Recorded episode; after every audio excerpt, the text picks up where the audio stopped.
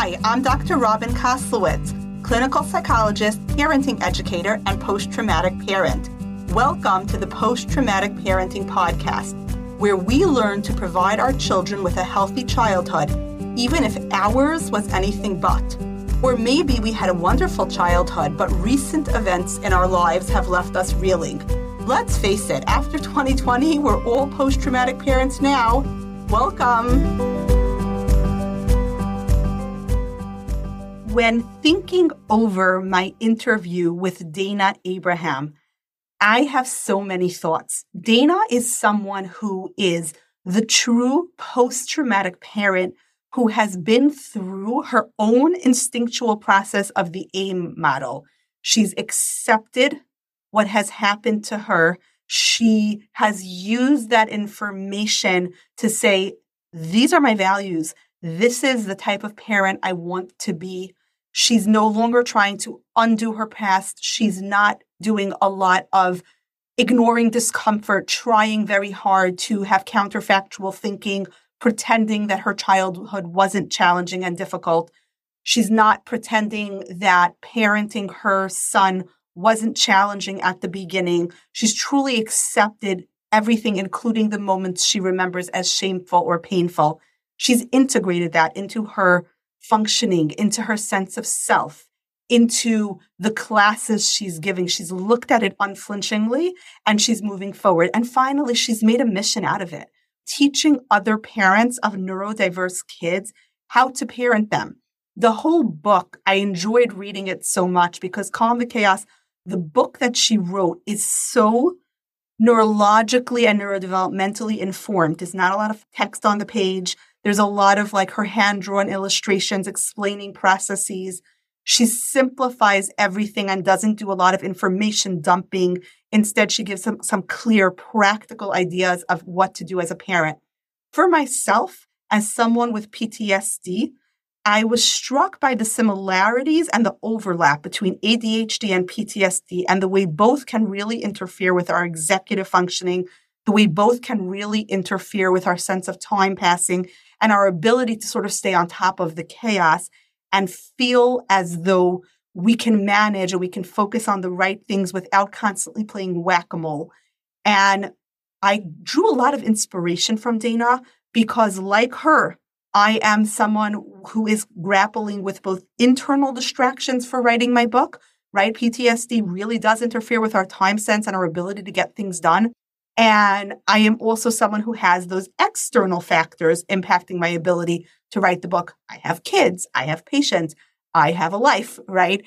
And I was so inspired by the way Dayna made that process work. She didn't whitewash it and make it sound like it was just like the easiest thing. And you just like wake up and you do it and you stick to your goal. There was none of that fake life coach esque type of like, just do it, you know, philosophy. There was like, yeah, it was hard. Here's what worked for me. So I personally found recording this episode extremely valuable for myself. And I also found it very validating. And I think for many post traumatic parents who are feeling stuck in the chaos, listening to this episode will feel the same way, both valuable and validating. Can't wait to hear what you think about it. As always, please join us on Instagram, DM me, comment. Let me know what you thought of the episode. If you have other questions for Dayna for post traumatic parenting, let us know. We can certainly have another conversation. Thank you so much. Enjoy the episode. Hi, everybody. Welcome to the Post Traumatic Parenting Podcast.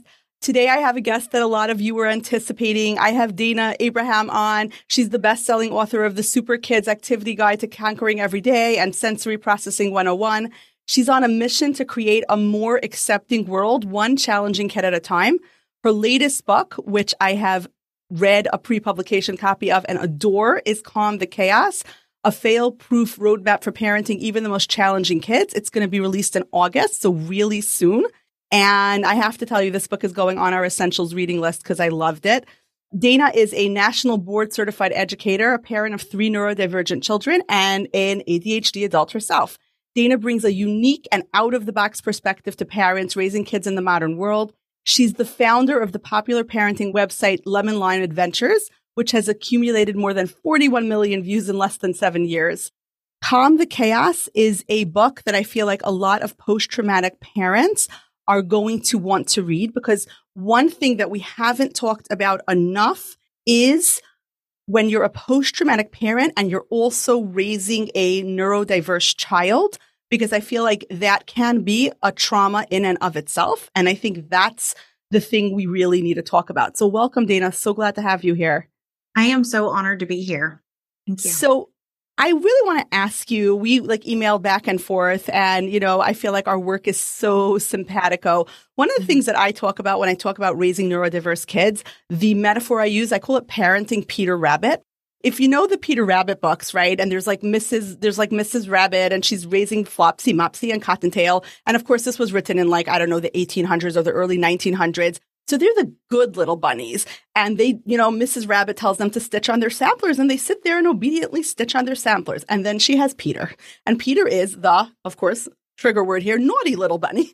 And Peter, you know, keeps going into Mr. McGregor's garden. And I remember the first time with one of my kids sitting at a school play and you know all the flopsy mopsy and cottontails are like nicely singing their little hearts out on the chair and my kid is on the chair under the chair over the chair holding the chair over his head making faces at the audience and i'm thinking i am parenting peter rabbit right mm-hmm. and all and it really helped me when i thought i think that night i was looking at a peter rabbit book and i was thinking oh my gosh i'm parenting peter rabbit and all the parents of flopsy mopsy and cottontail are looking at me judgmentally and i'm thinking like no eventually. This took me many years to get to, right? And you think you said this also that for the first seven years of parenting, you felt like a failure. Absolutely. Right?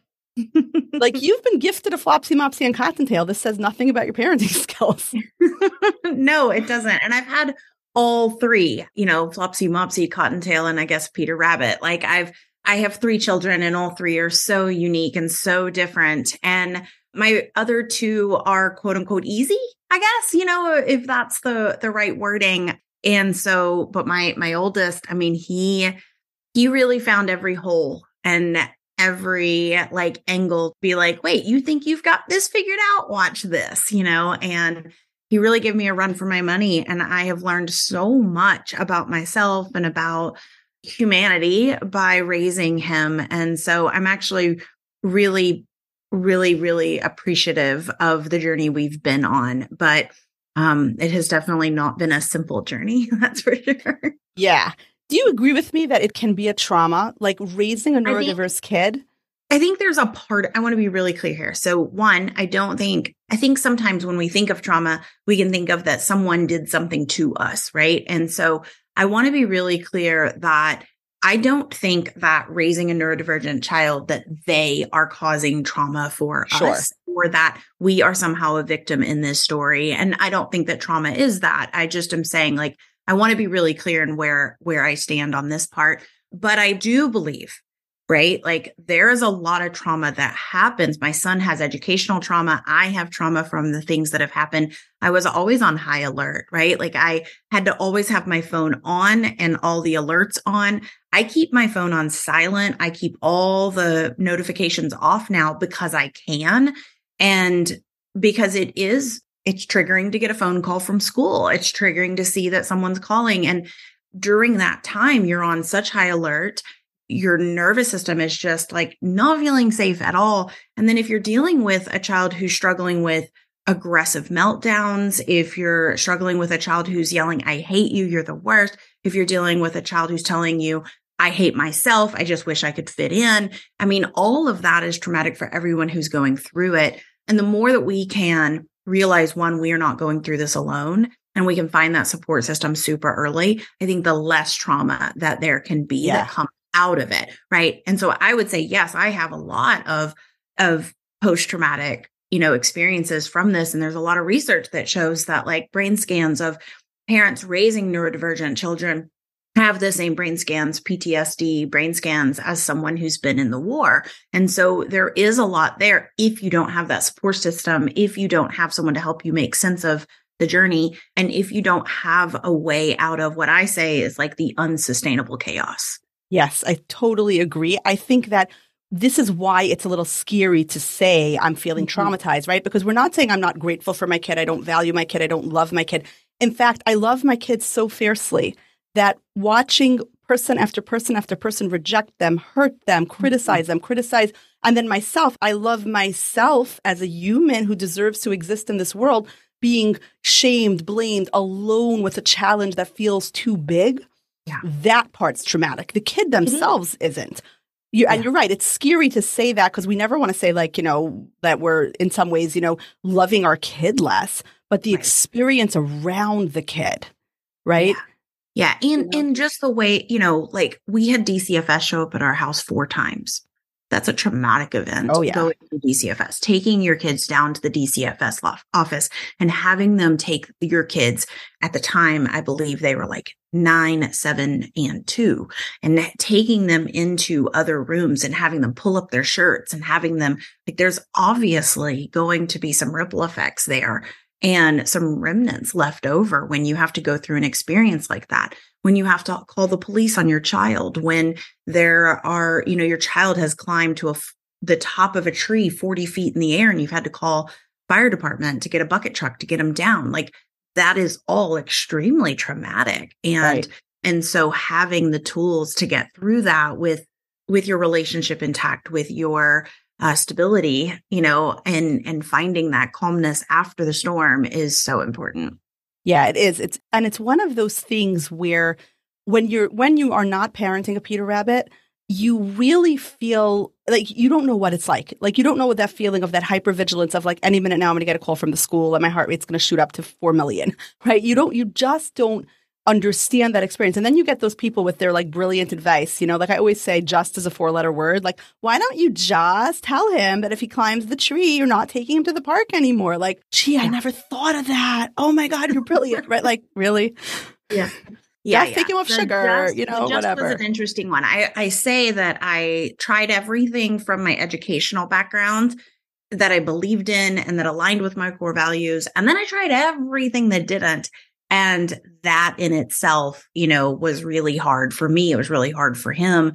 It broke a lot of connection and so we had to rebuild that.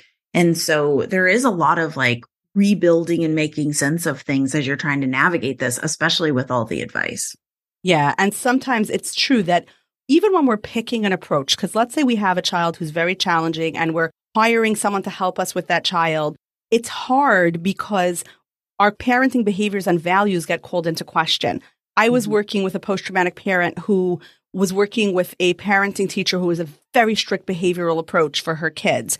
And it was beyond like you do things exactly as I say. Like if I say give the kid oranges for breakfast, you don't give him apples, kind of like that's what the, how the woman you know was teaching. And I don't think she had any major credentials other than having been a like elementary school teacher. Like I don't think she.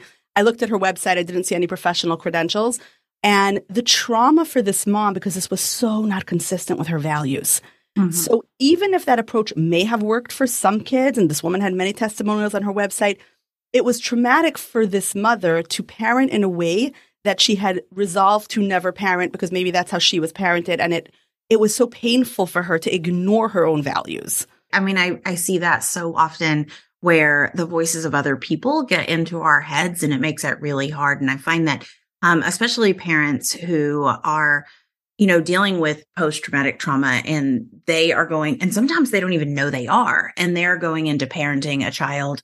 All of that comes forward when we have to respond, react, you know, and and say something to our kids. Yesterday I was on with some coaching clients and I was like, all right, so we're going to talk about overcoming fears. And they're like, I don't have any. Some of my people were like, I don't have any fears about the real world. It's like, yeah, you do. You 100% do because you're here because you're struggling with your relationship with your child. And so that means that at the root of it, there is something when your child doesn't listen to you, when your child doesn't follow directions, when your child talks back to you, when your child runs into the street, this old story, these old beliefs, this old trauma is coming up and going, wow. Like, you know, here's this thing that you haven't dealt with yet, and it's coming out with your child. And so it was like, how can we kind of address some of this so that when we need to make plans with our kids, when we need to solve problems with our kids, we are coming from as fresh of a start as we can without some of that head stuff that's going on. Yeah. Do you feel like Was there some of that self doubt in you from your childhood when you were, you were going through those seven years of feeling like a failure? I mean, there was everything when I was going through all of that. I mean, when I was growing, so I was raised in um, a couple of different scenarios here. So I was raised in a very Italian family. And I was told that just, you know, Italians, we, we yell. That's what we do. And so I was raised in a very uh, yelling family. And that was just, again, I was told that's just what we do.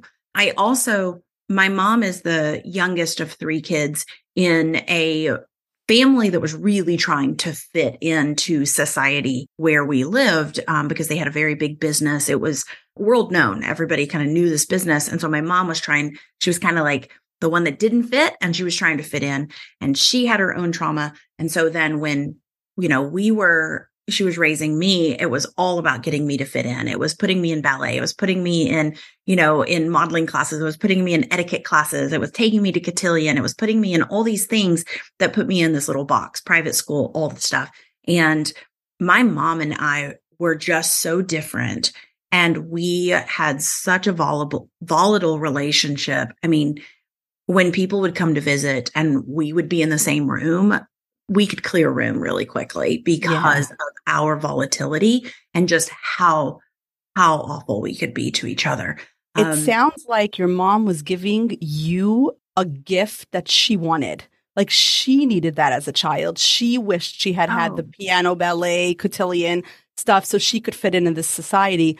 But that's not what you needed. It's like what well, her inner child had all needed. of that. She did have all that, but she she wanted me to still fit that mold and and she wasn't getting that with my older brother who's adopted. She wasn't getting that really with my younger brother. And so she really felt like with me, I was the one that was going to be her shining star. And so out front, she would put me on, she would almost parade me around yeah. and would put me on display and look what Dayna did and look what happened and look at all of this. And so even to this day, I really struggle with the accolades. Like I really struggle with um, like I'm a very driven person, but I don't do it so that people will be like, oh, way to go. Like, yeah. let's give Dayna an award. I don't like that's really difficult for me because she would do that. But then behind the scenes, she's like, you need to lose five pounds. You need to get better grades. And I'd have like a B. Like when I was right. in second grade, I turned my B into an A with a purple crayon. That's how afraid I was of making mistakes at such a young age. And yeah. so that played into it. And then add on the fact that I was a sibling of a bipolar brother. And so he was extremely explosive. So I had to learn at a very, very young age. And honestly, if we're being super vulnerable, my mom's, you know, second husband was abusive. And you know, they say you're not supposed to remember things from before a certain age, but I remember things. And when I look at the timeline now that I'm an adult, I was six months old. I was a year, wow. year and a half. And I can remember the slammed doors. I can remember the holes in the wall. I can yeah. remember my mom getting slammed against walls and, you know, I'm getting like chills thinking about it. It just singed this place in my brain. I could, you know, I remember yeah. it so well. And so you have that. And then you have my sibling relationships. And then you have that I didn't quite fit into my family, even though I was doing all the right things. And so right. then when I become, you know, a parent, yeah, all that's flooding back, all that. And then when I'm trying things that I vehemently disagree with, the spanking or the, mm-hmm the timeouts or the isolation because I can remember so many times that I was put in my room for timeout because I just spoke my mind, even though I wasn't trying yeah. to be disrespectful. Or the times that I would get spankings for things my brother did because I was so emotional that I didn't want them to get spanked in front of me. So I would be like, I did it. And I'd get those spankings. And so having to then try to repeat that with my child just brought up all those memories and yeah. all those feelings. And then it just sent me down a spiral. So, yeah, absolutely. You're just battling all the things, you know, you're yeah. battling current day and you're battling all the stuff from your past that you didn't even realize was a thing. Yeah. It's so confusing, you know, especially when we first become parents, because we don't even realize that some of that stuff is like pre installed if you know that um, cartoon with like the two fish in the in the water, and then the guy outside of the aquarium says like, "How's the water?" and one fish says to the other, "What the heck is water?" You know, this is like naming the water. You know, like this is water. Like yelling at kids, spanking them, you know, forcing them into a mold, which is very consistent with the prevailing trends of raising neurodivergent kids, right? Molding them had to have been very triggering for you because your mom just needed the shiny mini me to make mm-hmm. her abuse worth it. And you weren't that. You were a great kid, but you weren't the shiny mini me, the doll, the like, you were the girl. So like you were like that girl to dress up and parade around and like just wasn't yeah. you. And I don't know if this is just audio or if they can see pictures. I mean, right now I have some makeup on and I have my hair, you know, it's curled a little bit, but mm-hmm. you know, mm-hmm. it's it's getting dyed tomorrow, a new dye again, and it'll be blue and purple and pink. And but growing up, I mean, my room was black. Like I was the 15 year old that painted my room black and I wore black and brown and that's all I did. And, and I did love ballet. I loved dance because it was an outlet for me, but I didn't like the feminine part of it. And I definitely didn't like the effect it had on my body image as I right. grew up you know and i i work so hard now with my daughter to make sure i even said to my husband the other day i feel really good she's 10 you know, and I feel like I don't see body image with like I don't see her yeah. struggling. I don't see her worrying about what she's wearing. I don't see her worrying if the outfit looks funny on her, isn't the right style. Like I feel like she just wears what's comfortable, what fits her sensory preferences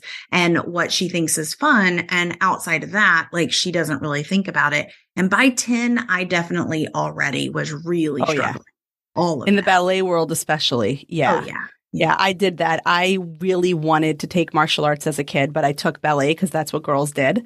And you know what? In adulthood, I took martial arts and I got my black belt, and that was important to me. I felt joy in movement in martial arts in a way that I didn't in ballet. Yeah. Ballet just didn't spark any joy. All it did was spark insecurity. It's a lot of for me. Yeah, yeah, you know, it's definitely there. And my favorite was like the the good news is that I got to do modern and I got to do jazz, and I yeah. liked all of those because they they got me out of my comfort zone. But they were was still like that feminine side of ballet was not why I was drawn to it. It yeah. was more of it was my family, right? Like I had a group of people. I didn't feel like I fit in even at school. I didn't feel like I fit in in a lot of places, but in ballet we had this one commonality. And so yeah. that that did make it a little easier yeah. to feel like and I had a place when I was growing up. I feel the same like my 12 year old daughter. She's had her years of doing ballet. She's had her years of doing martial arts. She's had her years of doing gymnastics. She likes them all equally. And she doesn't seem to have any complex about the competitive aspect or, you know, how she looks in the mirror or it's like, yeah, ballet is fitting into my life right now and I'm liking the classes. So I'll go. And this year I want to do gymnastics. And this year I don't want to take any extracurriculars. And this year I want to do self defense again. it's like, okay, yeah. then do those things. And it just isn't this big thing that way it was for me. It's just like, okay, today I'm interested in this. Yeah. Like, okay. I want to go back to something you said just a little bit ago. You said that it's so ingrained in us and we don't even know, um, and talking about the fish in the water.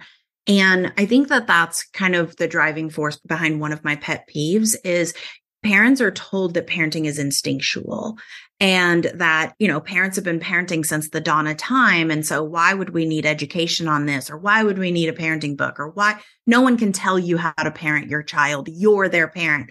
And i think that there's truth to that. I think that every parent is the expert in their own child or can be uh, the mm-hmm. expert in their own child we have our own hard won knowledge we have our own experiences our own background and we've been with our child the most outside of maybe their teacher.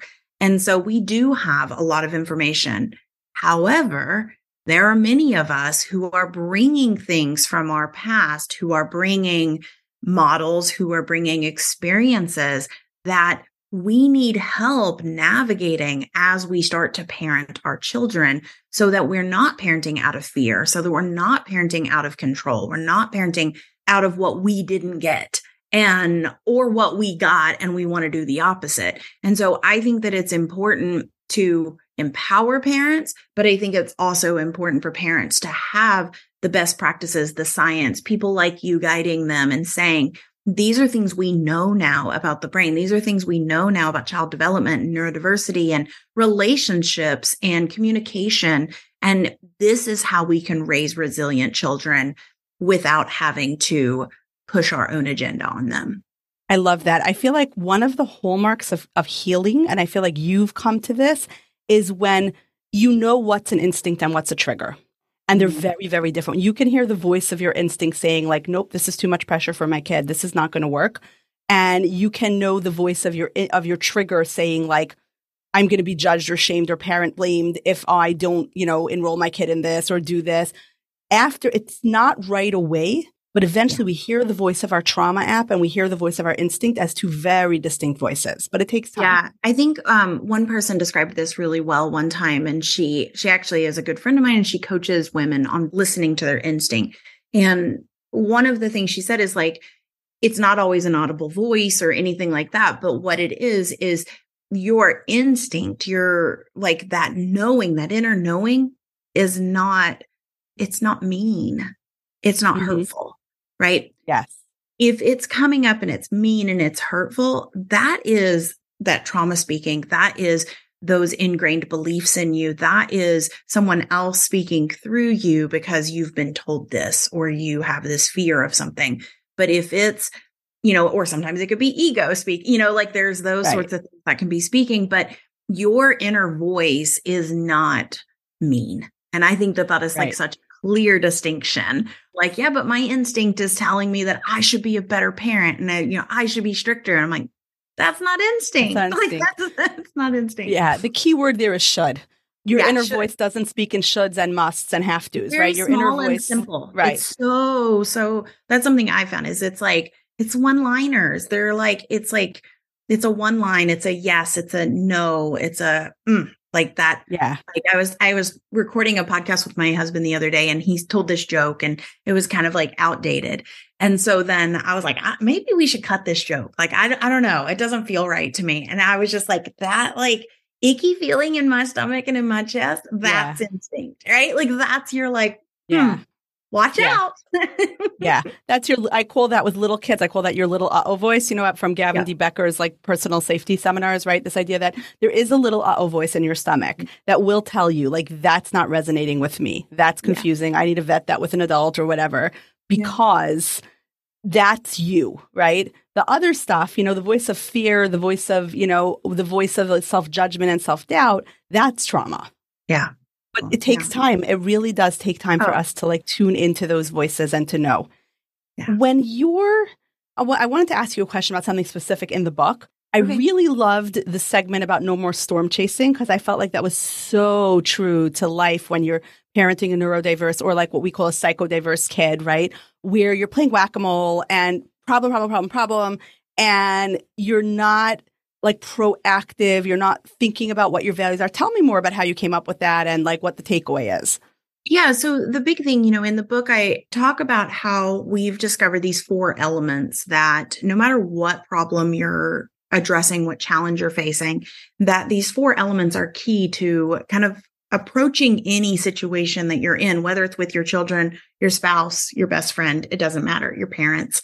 And so those are the four pieces are you, which is yourself, connection, understanding, and empowerment. And you need a trickle of those no matter what you're dealing with.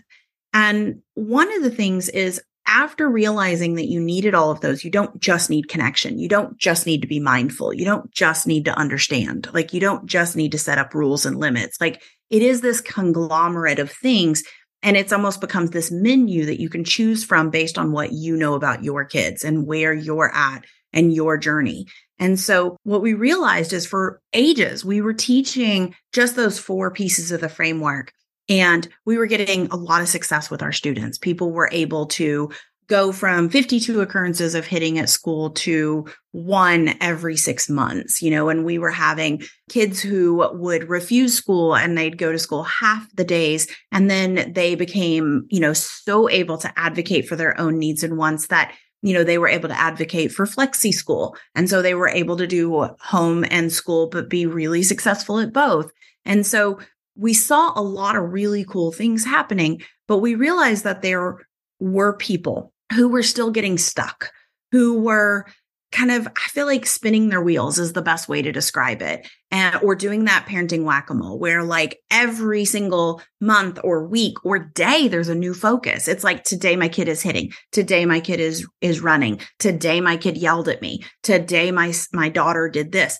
And when you're constantly looking at every single thing going on, you never make forward progress on anything. And I know that you are a fellow book writer, and it would be like if we were trying to write 10 books at the same time. Yeah. We would never make forward progress on any of it. And same with like, okay, fine, I'm going to choose one book.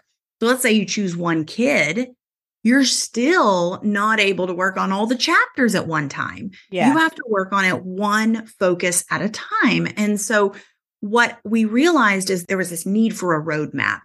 How to use this framework when you're at your absolute worst, when things are really challenging, not just with your kid, but also with you. So if you're in that place of, of alarm, you're in that place of, you know, getting triggered really easily. If you're in that place of having no time and energy, you're not going to be able to show up for your kid in a way that you want to. And so you need a plan for riding out the storm. You Yeah. then need a plan for getting your time and energy back. I always tell people we all have these little boxes that we carry around with us called phones. And every night, the majority of us plug it in. And the reason for that is because we would never start our day with a dead battery in our phone. And yet we start day after day after day as parents, especially post traumatic parents, with no battery in our body. Yeah. And so you have to have a plan for how do I refill my own battery without taking bubble baths, without getting a day away from our kids. Cause let's be honest, we don't get that, Yeah. especially at the beginning. And then you can start working on a plan for in the heat of the moment that doesn't make things worse, that doesn't make things bigger. You're just getting in there, you're diffusing the bomb, and then you're reconnecting after. So that brings us to ahead of the moment because once you've created that foundation and you've created these really great skill sets for yourself, your children can start to trust you as Yeah. a safe place. Your children can start to to believe that you're going to be there for them, that you, they can make mistakes and it's going to be okay. And so now when you start doing these ahead of the moment strategies, which is where I found most of the parenting strategies started was let's get ahead of things, right? Yeah. But you need that foundation first. And this ahead Right. of the moment plan really came with, okay, how can we look at this from a bigger picture? What is the CUE for and CUE is that framework piece, right? You connect, understand, empower. So what is that four step plan when we're getting ahead of electronics battles, when we're getting ahead of the fight to get out the door, when we're getting ahead of siblings fighting, right? Because in the heat of the moment is not the moment to talk. It's not the moment to problem Yes. solve. It's not the moment to teach. And so everyone is like, okay, if that's not the moment, when do you do it? Well, you do it ahead of the moment. And Yeah. that's what this is. And so the U piece is about like honing in on just one focus. We call it a Yes. chaos filter and really finding what is the one thing that if you can make forward progress on this, everything else is going to Yes. get better. I love it because there's two things I was thinking. First of all, as you know, as a clinical psychologist, we know that when we're attuned, like during a time of play, during a time of connection, that's when our brains are open to learning from each other. That's when our mirror neurons are working with each other, not against each other, right? And that's definitely not when the bus is honking outside, right? No. It has to be ahead of the moment because that's a time of connection where you, you can have a playtime and you can play a game about time management and then talk about let's come up with a time management plan for the morning, right? Mhm. That's when our brains learn. Every parent tries to teach during the crisis. It never, ever, ever works. I found myself doing it sometimes and then thinking like, you know more about neuroscience than this. We right? all do. I mean, my daughter last night, my daughter really struggles with um, anxiety and with sensory like overwhelm. And so school's been really difficult for her this year. And I'm really proud of her. She's advocated like so well. And she'll say, my body hurts today, or, you know, I, my brain is going 90 to nothing. I'm having a hard time thinking today. Like she's able to really describe what's going on. And so it's the last week of school and today's the last day. And she wasn't planning on going, but she really wanted to go and take presents to them. And we've decided we're going to homeschool next year. And so it's kind of like a end of an era, right? Like I want to go take presents to my teachers, but at the same time, I don't want to admit that it's the end of school. So she was Mhm. really struggling last night. So she's crying and she's like having all of these things. And then she's also wanting to figure out how we can go to, it was 8.30 at night. And she's like, can we go to Target to buy these gifts? And can we take them tomorrow, you know, when you in between all your appointments tomorrow and your meeting? I was like, oh my gosh. And nothing we said was working. And I was like, okay, we are not solving this tonight. I am here to support you. I am here to write it out with you. I am here to love on you and help you feel better. And we're going to get a good night's sleep. And in the morning, we're going to solve this. We go, woke up this morning. I nudged her. I was like, Hey, buddy, it's seven. Like, if you're wanting to solve this, we might want to get up and figure out a plan. She woke right up. We went to, right. you know, Target at 8 a.m. She was able to like if they didn't have the thing she wanted, she was okay and able to be flexible. Whereas if we had gone to Target last night and they didn't have that cereal candle she saw a year ago, she would have flipped her lid. Whereas today she goes, Oh, they had those a year ago. They didn't, they're not going to have them today. And so then she was super flexible on what she got the teachers. And we went into the school. She said her goodbye. She was able to tell them, I think I'm going to homeschool next year. No tears, no any, like she was super regulated. And that was because right. we worked on it when it was not a stressful situation. Right. You figured out a time of attunement and you did it then. So yeah. neuroscience informed. The other thing I wanted to say was so interesting in your book and what you said before about, you know, the kid when you're playing whack a mole, when the kid is like hitting and then the next day it's he's cursing and the next day he's yelling at you honestly speaking, that's a very good progression of skill, right? Like for a clinical psychologist, if you can go from sublimating your desire to hit to cursing to then yelling and saying, I hate you, you're the meanest mom in the world. Wow, look what we went. We went from aggressive. I even impulse. said that on purpose that way. Yeah, like, like this is that great. Way, but yeah. right. But like it's like exactly what we're looking for. And then the parent is mm-hmm. playing whack-a-mole because it's not if we're focusing on hitting, we're gonna use words to solve problems, not fists, or whatever like term we're gonna use, right? So we're going to, you know, we're going to use words to solve problems. We're going to use words to solve problems.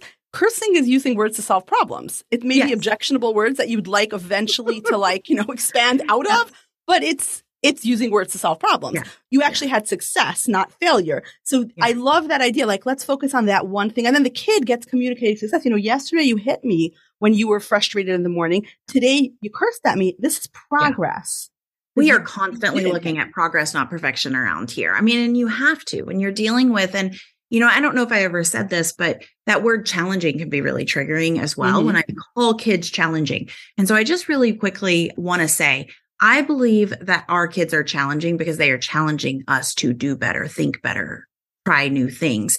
I don't think kids are, I don't see challenging as a bad thing we go on challenges. Everybody does it at the beginning in January every year, right? People do challenge, uh, 30 day challenges to eat better or to work out. So in every other aspect of life, challenges are a good thing, except for when they come from our children, then they're triggering. And so if we can reframe the challenge as not something that triggers us, but instead as something that pushes us to see things differently, to learn something about ourselves, to learn something about our kids, and we can stay curious, makes a big difference. So I just wanted to like come back to that. I know it was like yeah. off topic, but so yeah, when we're raising these kids, that are challenging, that push us, that are hard, that, you know, that do things that we are not expecting or that we don't understand, if we focus just on when the meltdowns go away, we will never see progress. Or yes. if we focus on the bad days and our brain works in omissions and deletions and in generalizations. And so if we're only focused on the thing that causes us pain, we're going to miss all those nuances of today he yelled at me and didn't hit me. Yes. And that's a huge difference that we really have to focus on. Yes. I had a kid in a I was doing parenting. Um, I was doing post traumatic parenting with a mom, and her kid was in therapy with one of my associates. And we had like a joint session. And the kid looked at the mom and she said something so true. She said, You're focusing on the time that I actually got really mad and hit my brother. You didn't focus on the two hours before when he was being annoying and annoying and annoying, and I didn't hit him. I didn't hit him more than I did hit him. Yes. And it was the way she said it was so cute, right?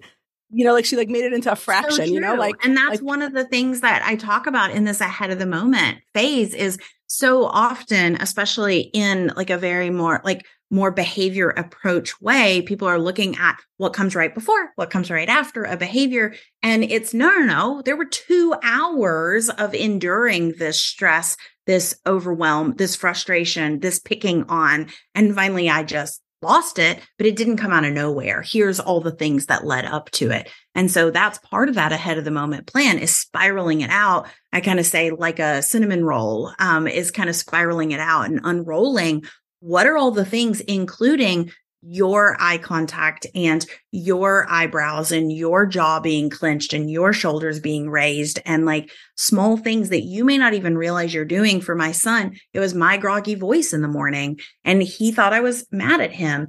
And because of all of his trauma from school and all the things that had happened in the school system, if someone was mad, he immediately would spout back off at them. And so he just assumed it was like a self protection.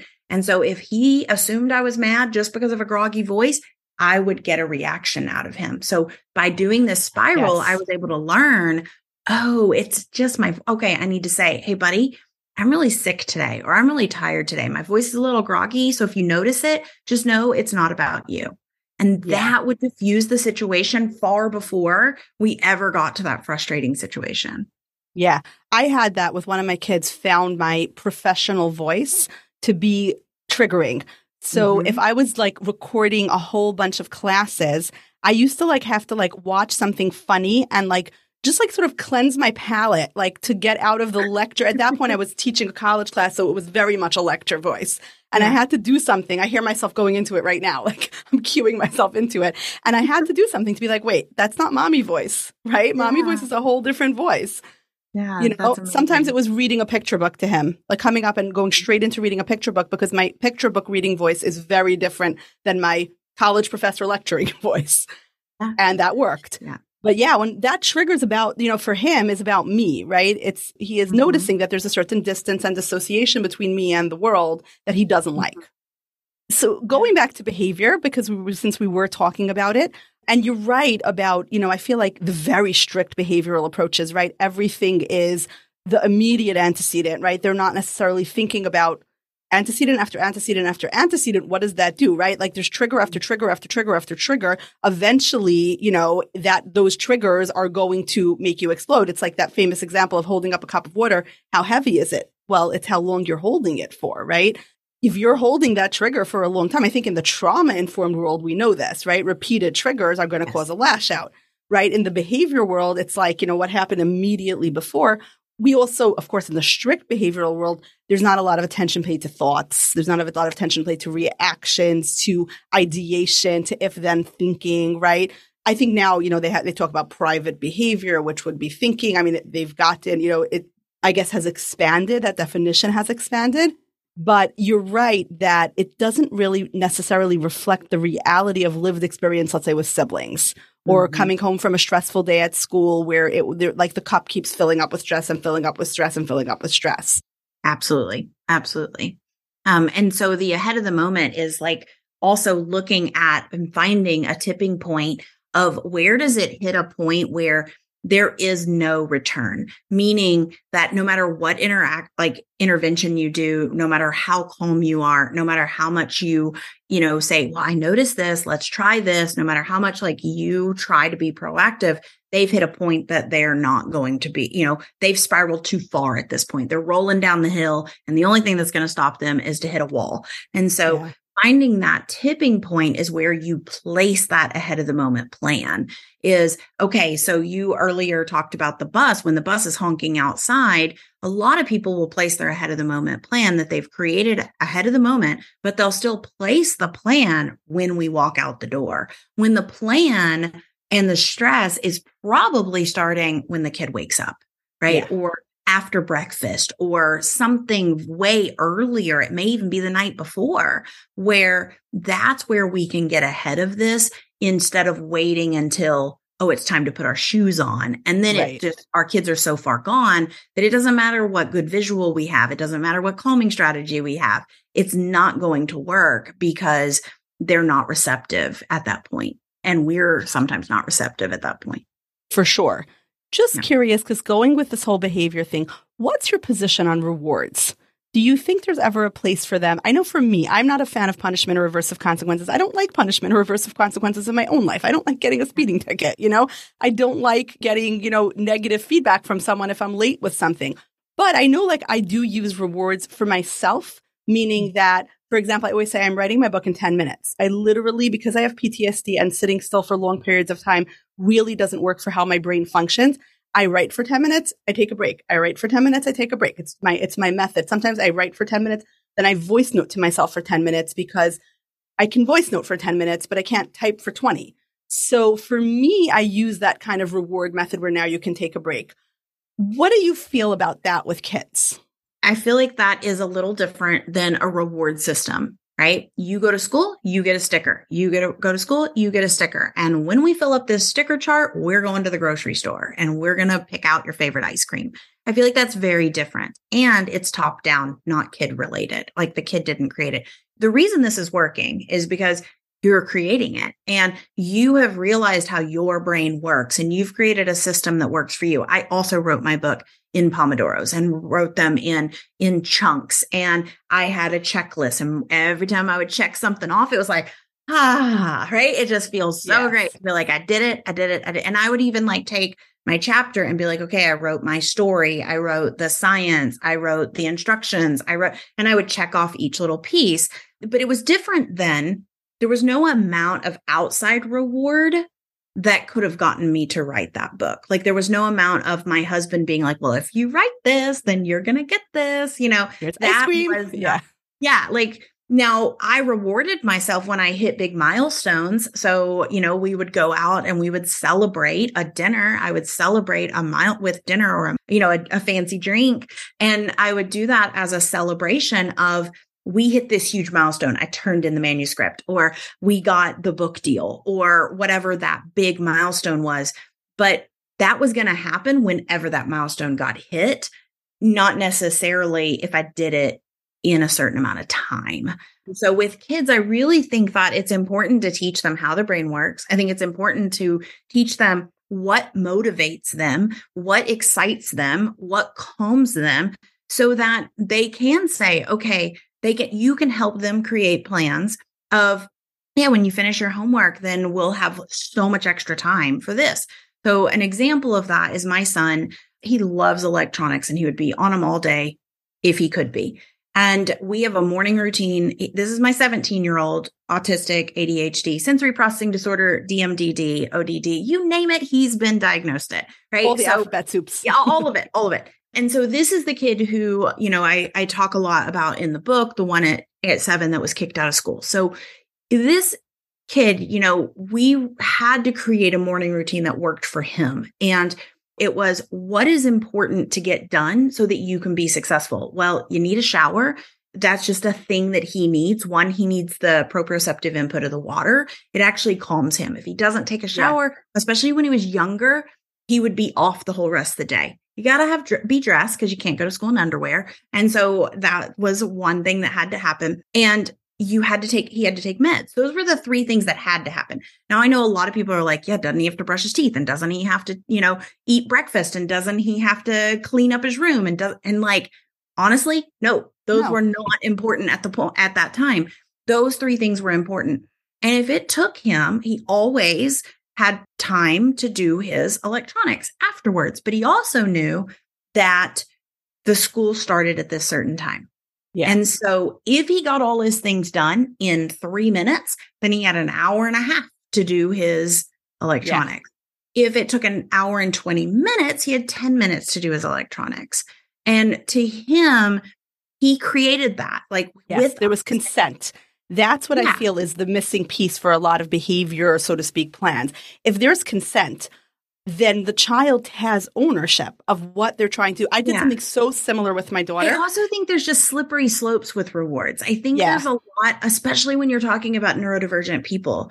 You're talking about rewarding kids for fitting into that mold, fitting into that right. box. Like if I rewarded my daughter for going to school, she would be hiding and masking the fact that she's yes. in and I, I think we have to be really careful as people who guide other parents who aren't going to do the deep work and aren't going to know the difference between the things. I think we have to be really careful when we're advising on rewards. Yes. That's, that's I think that it depends on, if, first of all, if the goal of the reward is about shaping behavior to make like mom's life easier, then that's a problem, right? Because then you're molding them, right? You're trying to fit them into that box when the goal of the reward comes from the child, because I did something so similar with my daughter where she's her time management is not great, especially in the morning.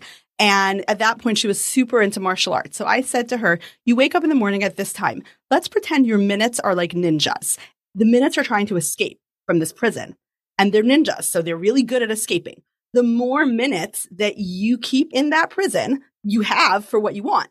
So you decide you could get dressed in 10 minutes, you could get dressed in an hour. If you get dressed in 10 minutes, you have 50 minutes to do whatever you want because you kept the ninjas in prison and they're your ninjas and then you could do whatever you want with them. And like, because ninjas was like her thing that year that like resonated with her. She wanted to do that. It also was, she didn't like missing the bus. She didn't, I had no problem driving her to school, but she liked the bus. So it bothered her, it triggered her, it ruined her day if she missed the bus because she had friends on the bus. She enjoyed the bus. She liked the morning lineup routine in her school. So it was about her but yeah, she could get like me. She could get lost in a book, and so you know. To me, I think that that is. I think that's a system. I think that's less of a reward. It'd be yeah. different. You're like, you know, each morning that you get ready on time and don't miss the bus, we're going to put a penny in the jar, right? Yeah. That's a reward system. That is a like, you know, like at my daughter's school, if you came to school every day, you got money towards a pizza party. And if you missed a day, you didn't have enough money for your pizza party. So when it came time for the class pizza party, you had to go to another class because you missed a day.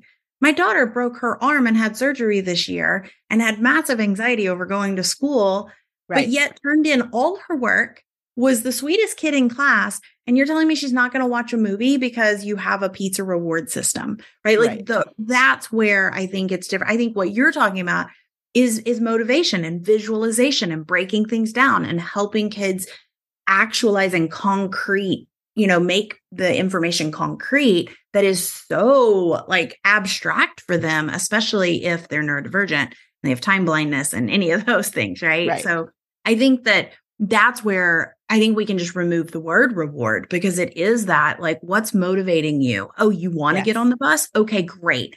How can we solve that? What's right. causing you to not get on the bus? And then actually diving under and say, oh, you don't like the clothes we have out in the morning. Okay, I wonder if we could try them at night. Or, you know, oh, you're forgetting what you need to get done. Okay, I wonder if we could do a, a schedule or the ninja like okay what if, what if we think of the time like ninjas and you're keeping your ninjas in their cage? She's like that that works for me. Yeah. Right. Like nope ninjas i can't open a book because i, I think i'm going to read a page. I'm going to end up reading the whole book and then it will be 10 o'clock and i still will not have gotten on the bus that came at 8 yeah. so yeah. right like so when she says that like I get to boss my ninjas around. She feels super empowered, and there's this yeah. consent. I'm teaching her how to hack her brain. Like this is your brain. Yeah. This is what I think does. That's, I think that is very different than what most people think of in when they think of reward charts, reward systems. Right? I, right. I just think that that's so. I think I think it is important to teach our kids that we can hack our brain, that we can motivate ourselves, that we can. I like knitting. I haven't knit in years, and one of the things that I'm realizing is I need to pick projects that knit up really fast because right. the reward is having the product at the end, right? I'm in the middle of one and it is like taking forever. And I am so ready to just go on to the next project. And I'm like, no, but I want this purse at the end. I want this purse at the end. Yeah, but if you go do that bucket purse, then you're going to have a purse in a day. Look how fast people are knitting that thing up. Right. So there is a part of me that that's an intrinsic like i want yes there's something external but it's driven by me like you said. It's right. it's me. it. it's me sticking to something that i want to stick to because i yes. value it right? There's, yes. there's a reason. We don't yeah. always have to value like nobel prize worthy endeavors. Sometimes it's like i value myself i value cooking myself a delicious meal for lunch you know? It doesn't always have to be huge and humongous.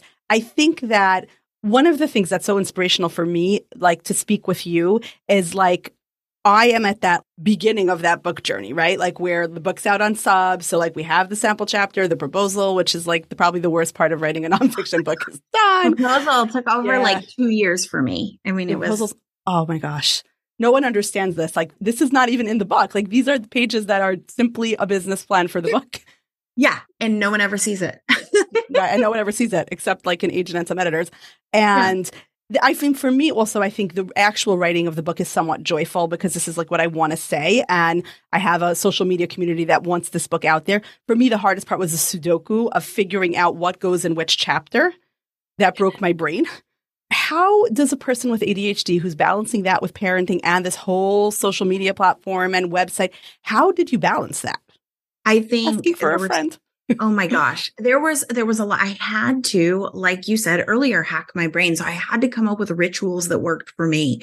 And what I found is I needed a time chunk and block things off. So there were certain parts of my day that nobody could talk to me in my business. And, you know, I delegated as much as I possibly could. I have like team members that are amazing and they help me run my company. And I had to just release trust and control. It was a whole lot of me working on, I trust you. I release this. Here you go.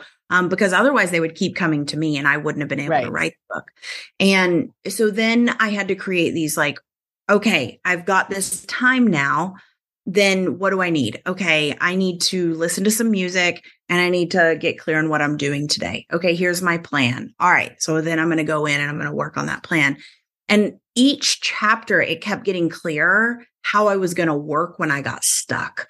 And so it was really important for me to have a coach along the side. It was really mm-hmm. important for me to have someone that I could talk to each week and be like, this is where I'm at, this is where I'm stuck. Um, it was really important for me to have someone I could dialogue with. Like when I got to the chapter about ditching rules, I was like, oh gosh, I gotta process this with someone yes. so that I don't like say the wrong thing here so there was a lot of like inner stuff that had to happen but it was just that like one small step at a time one small step at a time and really just honing in on what system is working for me and do more of what's working and less of what's not. And every time i found something that just wasn't working i'm like all right that is no longer part of this process.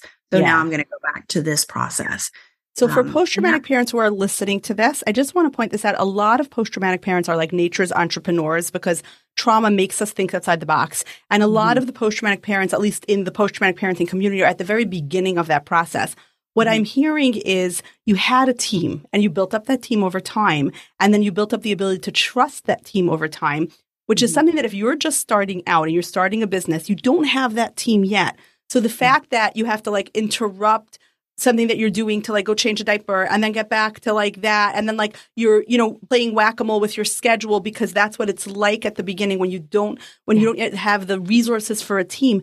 So normal right? It is so, so normal. okay. and we actually i don't know if you know this but we have a program where we help parents who have lost themselves in parenthood and then rediscover themselves. And they're at that beginning journey yes. of like, what do I want to do? What is my goal? And we've helped people get published. We've helped people go back into the medical field. We've helped people. Um, one woman today just posted that she's starting a robotics club and she got the yes from the school that she's going to get to do the right. robotics club. So we do teach them what do you do when you don't have a team? What do you do when your partner's not helping you with your kids and you're raising a neurodivergent child and you're probably neurodivergent yourself or you have your post traumatic, whatever, you know, you're dealing right. with and you're struggling with that time management. And so it is those little tiny chunks. It's putting it on the calendar and saying, okay, my 30 minutes a week at the beginning, that might be all it is, is I'm going to do 30 minutes a week. Or, you know, when I started my blog, I was raising, I had a newborn, I had a kid that had just been kicked out of school, and then I had a kid who was like, why am I being homeschooled? You know, so I had three kids and we were homeschooling and I started the blog. And so even though I was exhausted, right after I put the kids to bed, I would spend 30 minutes doing something to work on the book. And that's how I built this business yeah. was in little 30 minute chunks. My last book I wrote in Starbucks in 10 minute increments, 20 yep. minute increments.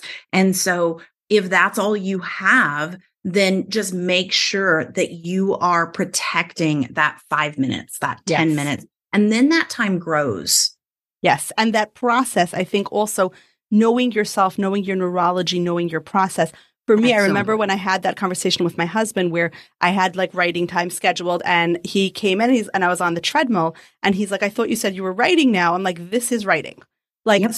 transitioning into my writing mindset by first running on the treadmill is how I get like my creative juices flowing. I get myself focused. I get myself energized. I get into this like writing flow mindset.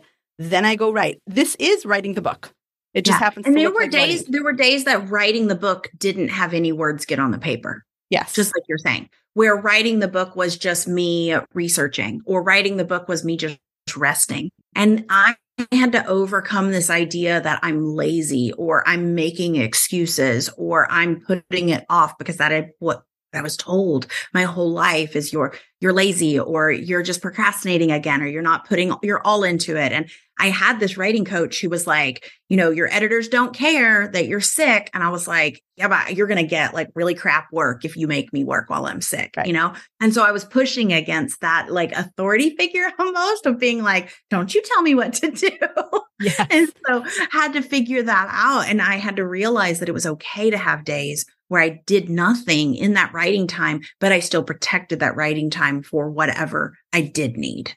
Yeah. And sometimes it means I had that. I remember with academic writing where sometimes I did write a couple of really bad drafts of things oh. that never ended up out there in the world, but they sometimes there was just a sentence in there that mm-hmm. sparked something that ended up huge, you know? So you can't always like it's not like we're not making widgets you know? It's not an assembly line where it's just like wrap the candy wrap the candy wrap the candy like that lucy episode you know? We're doing something creative. Sometimes the words aren't there but sometimes the pre-words are there and that's what we're going to get to. It's not always that productivity of like when you're in elementary school and it's like do your handwriting exercise hand in your handwriting exercise do your math minute hand in your math minute. It doesn't work that way No, no, it doesn't. And I think we can apply a lot of this to even parenting and figuring out these ahead of the moment plans is that it is those tiny tweaks. I always liken it to uh, going to the orthodontist and getting braces. You don't go and get braces and the next day you have these beautiful straight pearly whites. You have to keep going for sometimes years and keep getting these adjustments and these tweaks and these small changes. And that's what we have to allow ourselves, even when we're making plans and when we're applying strategies with our kids, because otherwise we try one thing and then we throw it out the next day. We try another thing and we throw it out the next day. And I think we just have to trust ourselves that we're going to trust the process. We're going to trust ourselves. We're going to trust the community we've surrounded ourselves with. And we're going to say, okay, not it all didn't work, but what about this did work? What did I like? What did I not like? And then why did I like it and why did I not like it? And when you can really start digging into those questions, now you can start making informed decisions about what you're keeping and what you're not keeping, whether you're going on a, you know, you're trying to reach a goal of your own or you're trying to help your kids. Yeah, the whole mark of healing is curiosity. Like, and the opposite of curiosity is shame. And sometimes mm-hmm. we feel so much shame, we don't want to ask ourselves those questions. You're like, why am I not a morning person? Like, why am I just not good at writing at this hour? Like, what, like, and okay, if that's the case, rather than you're lazy, you're unmotivated, you're this, you're that, it's like, hmm, you know what? My brain's not set up for that without some transition in. Okay, what's the transition in? Right? That to me is like, okay, we're on that healing path. And it, you're right. It's the same thing with our kids. When we're just like, I'm the worst parent in the world, we're not going to be, hmm, I'm curious why the right after school period is just so difficult every single night. Like, let me look for some data to figure that out. Mm-hmm. Yeah. I mean, I think you're absolutely right. I just even said that to my team this morning. I was on my schedule every week leading up to the book launch. It's like, Dayna, go live. And we're three weeks into this like runway. And I'm like, I'm lying. I'm not going live. And they're like, oh, you're not going live because there's no time on your schedule, or it's not booked in, or it's this, or it's that. And I'm like, nah, there's got to be something else there. So today I finally am like, why am I not going live? I wonder if it's because I am afraid that nobody's going to see it. Mm, okay. Or it's not going to make a difference. Now let me dig into why I believe that. And then once I figure that out, now I can figure out how to get go live.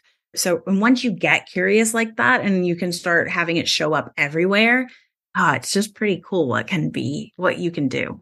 Yeah, it's kind of like courting rejection. You're like that rejection therapy. Like, I'm going to email these people to ask them to be on my podcast. And if they say no, I get a rejection and like, yay. And I'm going to, and that is where you use that kind of a reward. I buy ice cream if I get 10 rejections, you know, just that idea that I'm flipping the script on it. Like, this is great. I did this once in a therapy group where the kids were intensely competitive and and it was like it was the worst thing. Whoever won the game, it became this huge fight. And it was like even a game where there's it's like all luck, like Chutes and Ladders became a war. And I remember saying, okay, so here's the deal.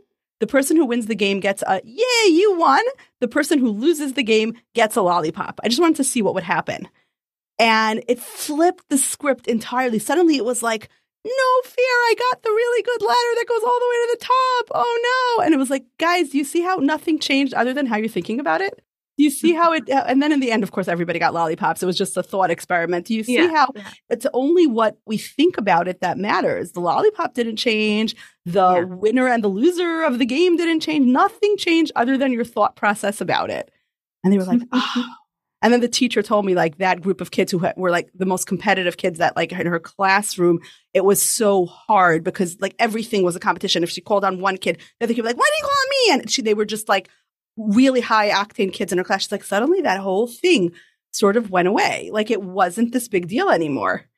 And sometimes it is about that skill of the reframe of like, oh, that reframe is myself. so powerful. I mean, that's that's why that you piece is in everything we do because that reframe is just so incredibly powerful. Because if you go into the situation and you feel like there's no hope, or you feel like you can't do it, or that your kid is never going to get better, or whatever that is, right? Then you're going to get more of what you're thinking. And so that reframe is just so, so powerful. Yeah, absolutely. Thank you so much, Dayna. I could probably talk to you forever because I feel like we have so many things in common and there's just so much. And I absolutely loved the book and I cannot wait for it to be out. I really want to do like a giveaway of the book when it's out because I think that so many post traumatic parents, this is the book they need to read. This is what they need to learn, especially when post traumatic and parenting a neurodiverse child at the same time. I think that's like the hardest thing, even as a great book to have your partner who isn't perhaps dialed into this plan read so that they can understand the logic behind the approach you're trying to implement with your kids. I think this is super important. And because it's because of your artwork and the way the book is so like written in small nuggets that are approachable, right? There's mm-hmm. not like huge blocks of text on the page, right? Yeah, all really that was purposeful. Uh, that's because, you know, this ADHD girl here, I didn't read a book until I was a senior in high school, in college, sorry. And so to write a 356 page book, I was like, this needs to be accessible because one thing that I know is we all, as parents, especially as neurodivergent parents, we open up a book and we have all the great intentions to read it. But it's, if it's a wall of text, our just eyes glaze over. And then we feel that shame that you just said of, I, I buy all these books and I can't read them, or I try all this advice and it doesn't work. And it's like, but you're instead that curiosity of like, what is it about this that's making it hard for me to read? Is it that I don't get the information or is it that it's not being presented to me in a way that my brain understands? And so that's what I tried really hard to do is white space, doodles, lots of list, lots of bullets and just not a lot of wall of text. And then yeah, not intimidating. So like I really went into it as how could I write each chapter as if it's a blog post? Right? Yeah. It's just a five to 10 minute read. And that way, if it takes you two weeks to get back to the book, you can just pick right back up where you left off. Yeah. I love it. I, the structure of the book is so neuroscience informed. I just love the way you structured it. It's oh, beyond oh, excellent. You. so I can't wait for it to come out. How can our listeners of the podcast find you right now? Yeah, so the best way is to go to calmthechaosbook.com. Um, you can scroll down to the bottom and you can download a free chapter of the book, or you could pre order the book if this is coming out before the launch of the book. And we've got all kinds of good bonuses and goodies for those of you that pre order the book. And we'll extend that to your listeners no matter when this comes out. So and let me recommend Dayna's Instagram because it is chock full of like little truth bombs that are just super helpful, little techniques, right? You have a lot of like those videos and a lot of those posts that just give you like that one minute bite of insight that you can use like immediately with your kids. And it's really fun. I feel like the, you know, the colorful hair and everything like that also makes it super fun. Well, thank you so much. Yeah, you can find us at, at Calm the Chaos Parenting on all social channels, basically. And we do have a podcast, Calm the Chaos Parenting podcast as well. Fantastic. Thank you so much for being here, Dayna. I really appreciate thank it. You. This has been awesome. Thank you. I'm here on social media to be descriptive, not prescriptive. I'm here to educate, inform, and hopefully entertain, but never to treat. If listening to this podcast helps you realize that you need therapy, I am all for that, but podcasts aren't therapy. Please reach out to a mental health professional licensed in your jurisdiction. You'll be glad you did. Wish post traumatic parenting was a talk show, not a podcast? You have a question for me or for my guests? Great news! You can ask those questions by following me on Instagram. My handle is at Dr. Koslowitz Psychology. It's also in the show notes. I love it when people reach out, DM, or post a question. Who knows, your question might spark an entire episode. Come join our community. We get it. We're post traumatic parents too. Can't wait to hear from you.